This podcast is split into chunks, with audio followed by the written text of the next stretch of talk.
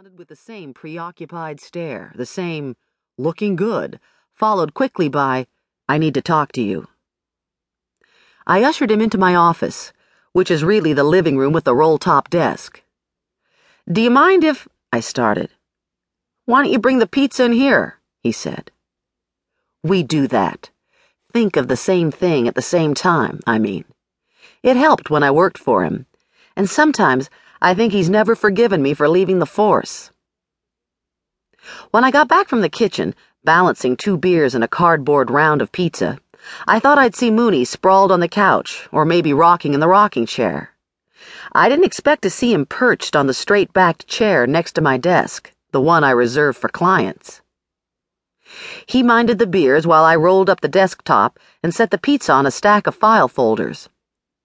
Pepperoni, too, he said wrinkling his nose and shaking his head. You must have technicolor nightmares. I grew up in a kosher home, believe it or not. Not that my mom was religious. She was more union organizer than synagogue goer.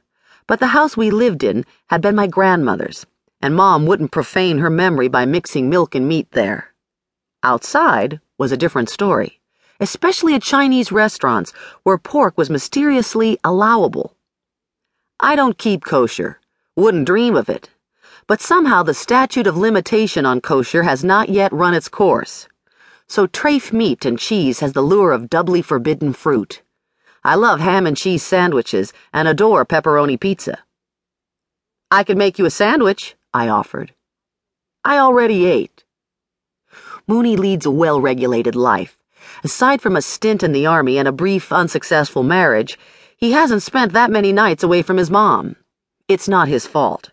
His dad died maybe four years ago, and mom moved straight into Mooney's apartment. That's the way they do it here, the Boston Irish. No personal sacrifice too great. Selfless and charming.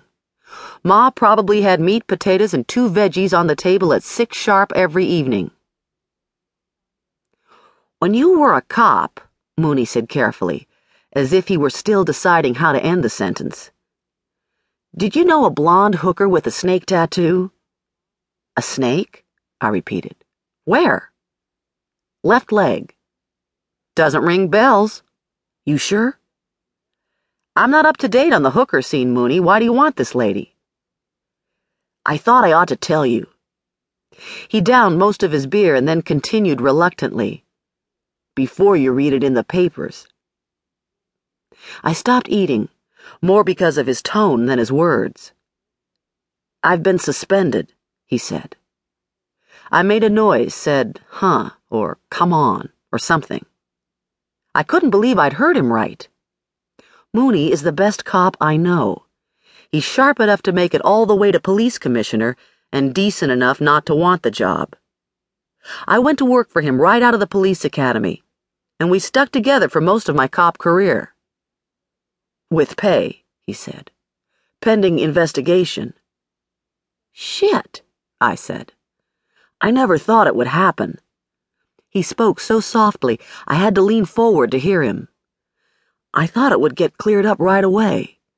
They kept it quiet, but it's been three days now, so they're giving it to the press. I understand. I mean, if they don't, it'll just leak and look worse than it is. He stared at the beer can logo like he was memorizing it. What'll look worse? I said. What the hell happened? I thought the department would take care of it, but now I. Shit. I don't know. I think I want to hire you. I hope my mouth was empty, because it must have dropped open. Yours would have too if you knew what Mooney said about private investigators and other sleazy operators. The man must have been desperate. He didn't look desperate. He looked tired.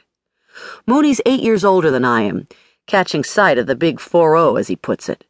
But usually, I don't think about his age because his vitality shoves the issue aside. He's a big man, six four, linebacker weight, with the round face, dark hair, and smart, seen it all brown eyes.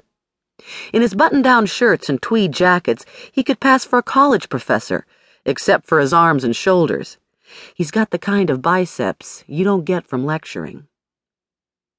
Tonight, he had dark smudges under his eyes.